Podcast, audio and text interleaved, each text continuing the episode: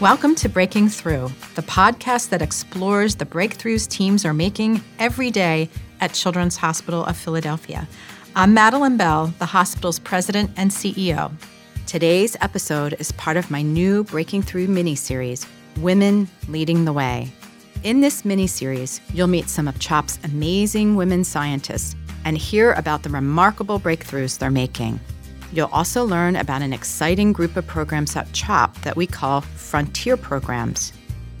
We started the Frontier Programs Initiative in 2015 to fast track our scientists' most innovative ideas.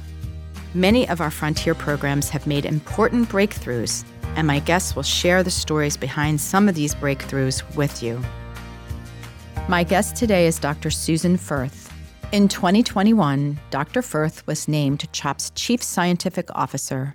She is the first woman in CHOP's 166 year history to hold this important role. Dr. Furth has been at CHOP since 2010 and served as Chief of the Division of Nephrology and Vice Chair of the Department of Pediatrics before becoming Chief Scientific Officer. She is a world renowned researcher and has mentored many young scientists over the course of her career. I'm thrilled to welcome Dr. Furth to Breaking Through. So, Sue, it's really great to be talking with you today. And it's a topic that I'm very interested in, which is the future of CHOP and science and research and discoveries. But I'd like to start to talk with you about your career. So, tell me what led you to pursue a career in science. It's a great question. And first of all, I want to thank you for speaking today. It's such a great opportunity I've been reading this book. It's called The Gene and Intimate History. And in that, they use this phrase about what makes a person who they are. It's a combination of genes, environment, luck, and chance. And for me, I think it was all of the above. I have a family that really I'm the third generation of a medical researcher. My grandfather did research on leukemia. He actually came to Philadelphia from Hungary and Czechoslovakia to do that. And then my father was a researcher. And so that leads from genes to environment. When I was growing up around the kitchen table, everyone today, because of vaccines, knows what messenger RNA is. But my father, he trained in medicine, but he only ever did science. And he got interested in science because of people learning about messenger RNA. And he used to quote us, he was very proud of a paper that he wrote that the last line was because of messenger RNA, the dream of the gene becomes the reality of protein. So that was the environment piece. And then the luck piece, I think I, I have a curiosity and really always wanted to know how things work. And so that really meshed with this environment of science. And my father was one of these folks who took home movies every birthday, every Christmas. And we unearthed those a few years ago, and there was a little video of me when I was about eight at a birthday party. And I'd gotten a chemistry set. and I must have really wanted the chemistry set because I was hugging the chemistry set and jumping up and down. And that joy in discovery, as far as a career in science, is something that stayed with me. About a year ago, I was looking at something, one of my mentees was showing me some new imaging techniques they had, and I was looking at it at home. And I showed it to my now adult daughter, and I was so excited about what it was and what it could mean for patients. And my daughter, the first thing she said was, Mom, you're still that kid with the chemistry set. So I feel very lucky. I feel very lucky to have this opportunity and to be able to try to transmit that to the next generation of people doing science in pediatrics. Well, you didn't have to look very far for a mentor or inspiration, which is so interesting, especially because I think you once told me that maybe your grandmother was a scientist as well. So exciting to hear that. Yes, my grandmother, really unusual for her age. My grandmother and grandfather met in medical school in the 20s in Prague in Czechoslovakia. Actually, when they came here and he came to do research, she came to go to the Women's Medical College of Pennsylvania because it was one of the few places a woman could train in medicine. So I think that in the luck and chance, I also had role models from very early on that really women had a lot of choices in what they could do. And I don't think that was true for certainly the generation before me, that wasn't true. I was very lucky to not feel like I couldn't have the choice of a science career or it wasn't something that women would do. So we'll get back to that in a minute because I really want to talk with you about how you mentor women and how you bring along the next generation of women scientists. But let me say that you are now our chief scientific officer. So, how exciting from that girl with the chemistry set to the woman who is now the leader of our scientific community here at CHOP. And tell me, you've been in the role now for about six months.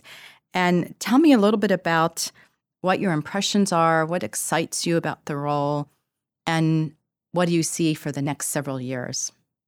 It's a really exciting place to be and an exciting time in science. Since I've been at CHOP now for about 11 years, I knew what amazing talent we had. And the people who come here, just one is more impressive than the the next that you meet. It's truly remarkable. But what excites me is at CHOP, we are one of the leading children's hospitals in the world, and we have one of the very few research institutes totally dedicated to children.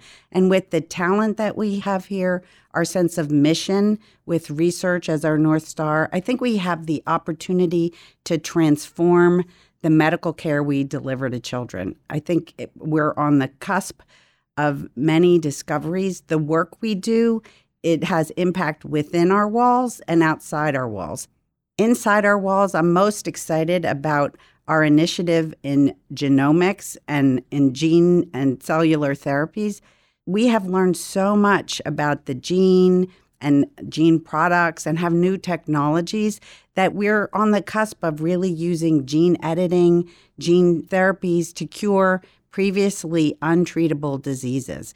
That work in gene therapy also translates now to new methods of vaccine therapies, and we've seen how important that is in the impact on the pandemic. That translates from inside our walls to outside our walls. Our vaccine work has already had impact in public policy. We have researchers in the Research Institute working on violence prevention. We have researchers addressing disparities in access to health care and in the different treatments that we provide. And we have leaders influencing policy in the city and the state and nationally that will really impact child health broadly. And to realize all of that, are there a few things that you're working on to expand the footprint of research here? Tell me a little bit about that. CHOP is really a remarkable place, and we already have some of the most exciting technology and wonderfully supportive research space. We're now in the process of planning and will shortly begin construction on a, another Schuylkill Avenue research building that will be next to the Roberts building. It will contain state of the art research facilities. And we'll think of the Roberts Building and the Schuylkill Avenue Research Building next to it as really twin towers connecting wet lab research with dry lab research. When we describe research, often we think about that continuum from somebody working with test tubes, the traditional scientist you think about with the white coat and the safety goggles at the traditional research bench you might remember from your chemistry class in high school, there were benches, and at the end of the bench, there was a sink, and people were working at the bench, and we call that the wet lab. Today, there are many discoveries at the wet lab where people are doing biochemistry or genomics and genetic sequencing that they're using patient samples, for example, to generate a lot of data. But then the interpretation of that data, that's perhaps at a computer and working with colleagues who are informaticians and computer scientists and geneticists, that part happens in what we call the dry lab. So they're working in spaces where they have other tools, but not the bench to do the research. And that will be particularly important as we enter into this next era of genomic medicine and omic discoveries, because in addition to the work that's done at the bench, leveraging that large data with computational methods will help us with new discoveries for targeted therapies going forward. Can you tell us a little bit more about the exciting field of omics? So, omics is a shorthand term for really the synthesis of data and information that we're getting from many new technologies. So, if you go back to think about your biology class in middle school or high school, we learned about genes and DNA that makes up the structure of the genetic material that's in every cell. Our technology has developed so now we can sequence the entire genome. So that produces a tremendous amount of information. And that genome is like a library.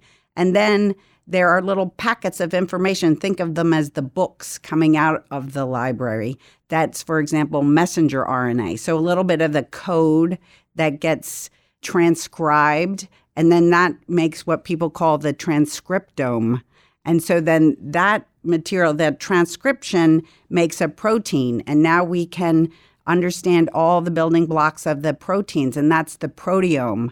So, as you can imagine, as I'm speaking, this generates a wealth of data, billions of data points, and then using new techniques like machine learning or artificial intelligence, we can look for patterns and understand which genes are turned on. And for example, if someone has a gene defect, what protein might be malfunctioning. And maybe with searching other large databases, there's a drug that someone has already discovered that could target that and be that protein or make up for that defective protein. And so the field of synthesizing all this information, leveraging all that big data for discovery is what we're calling the field of omics. So you are our first woman to be a chief scientific officer here at CHOP. And one of the things that inspired me was that you talked about the importance of having more women as scientists, both here at CHOP and, and nationally. And I would love to hear a little bit more about how you see bringing other women along and get them excited about a career in science. I've been very fortunate to have wonderful role models and mentors that were both men and women. And I like to pay forward the things that they gave to me. And those things were encouraging me to take on stretch roles, to try things, to follow my passion, and to sometimes when I thought I couldn't do something, to encourage me that I could. They saw things in me that I didn't always see. And for women in particular, I think we need to continue to do that. There aren't as many senior role models in leadership in science for women. And I think the more that we mentor others, we sponsor young women and encourage them to raise their hand, to lean in, to try new things. Those are all things we can do to really promote diversity in science. And in this podcast series, I'm going to be speaking with several women, which is so exciting for me. They are women who are leaders in our frontier program. So, can you help us understand you know, what are the frontier programs? Why are they important to CHOP's future? Our frontier programs are really a unique investment from the institution, both from the Research Institute and from the clinical operations, to bring the best science forward that can directly impact patient care. So each Frontier program has a clinical portion, so it's heavily based at the bedside, addressing a particular clinical problem. And they're partnered with, and often the leaders are both, they're physician scientists. So they're seeing patients, recognizing problems, and then doing work at the bench that will inform that care. A terrific example is some of the cell mediated therapies that we've done. For example, the CAR T therapies were a frontier program. Some of the potential gene therapies that I'm speaking about to address blood disorders is another frontier program. So with these programs, we're really in a short time frame going to see tremendous impact on child health. You and I spend a lot of time talking about exciting philanthropic gifts and how those gifts are a differentiator for CHOP. Could you talk a little bit about what philanthropy means for you and how it will help advance our science? CHOP is one of the leading child health research institutes in the world. We are fortunate, our scientists are very prolific, very impactful, and well funded by external funding like the National Institutes of Health or foundations, but an additional 25 or 30% of the support that we have towards promoting science is from philanthropy. And it's crucial to what we do. There are things, many funding agencies are a little bit conservative. They want to invest in sure bets. And for many high risk, high reward opportunities, some of which, for example, the frontier programs that I mentioned, philanthropic investment can make an enormous difference. It's also hugely impactful in our ability to recruit the best talent in science and retain that talent by providing the best facilities that people can do the work that they're inspired to do. So, philanthropy is key, and I'm enormously grateful to the people who have opened their hearts and invested in the science that we do here. We talked a little bit about your career journey, but you're also a mom and you know balancing your scientific work with being a physician and seeing patients. And so I'd love for you to tell us a little bit about how you balanced those different uh, priorities in your life. It's not easy. I was very fortunate that I recently won a mentoring award at Penn for women, promoting uh, women in science. And one of my mentees said about balancing all those things in the letter that they wrote it's not always easy, but she makes it look doable. so it is doable. I think you need support. It's about following your passion. And for me, one of the things that was clear to me early on that I wanted to be a pediatrician because I was so inspired by children. And I tell people one of the greatest joys of my life is taking care of children, my own and other people's, and being able to bring those worlds together to model for my girls what they can be. That's been important to me. And I'm very fortunate to have supportive colleagues and supportive family that have helped facilitate this work. It is absolutely doable for people, and I want to model that. I think also for people listening, by raising your hand and leaning in to opportunities, you're showing others and the people behind you that we can do it and we can do it together. I really love that statement that it's doable. Yeah. Because it is a journey and it is a challenge for all of us. And I have to say I completely agree with you that working with children is what gets me up every morning. I always like to close by asking my guests about their personal breakthroughs. So Dr. Furth, could you tell me about your biggest breakthrough moment? In science, I, by training, am a pediatric nephrologist, and I was very fortunate early on in my career to become a leader of a study. It's called the Chronic Kidney Disease in Children Study. And it's a national cohort study where we follow children with kidney disease and see them every year as they grow up. And over the years, I'm so proud we, as a team, it's really been a collaborative effort. We've recruited over 2,000 children and we have developed better methods to measure kidney disease. We understand some genetic contributions to disease that have illuminated potential targets for therapies. From what we've discovered, new trials have been initiated to try to slow kidney disease progression and really impact the outcomes for these children. And that collaborative effort, we're now in years 18 to 20, so it started uh, at the beginning of my research career and being able to bring those people together and now really change the lives for those children has been enormously impactful and a really point of pride for me. That's all the time we have for today. Dr. Furth, thank you so much for joining me. Thank you. To find out how you can be part of tomorrow's breakthroughs at Children's Hospital of Philadelphia, please visit chop.edu/giving. To learn more about how our teams are transforming the future of healthcare, please visit innovation.chop.edu. At CHOP, we make breakthroughs every day. I'm Madeline Bell. Thank you for listening.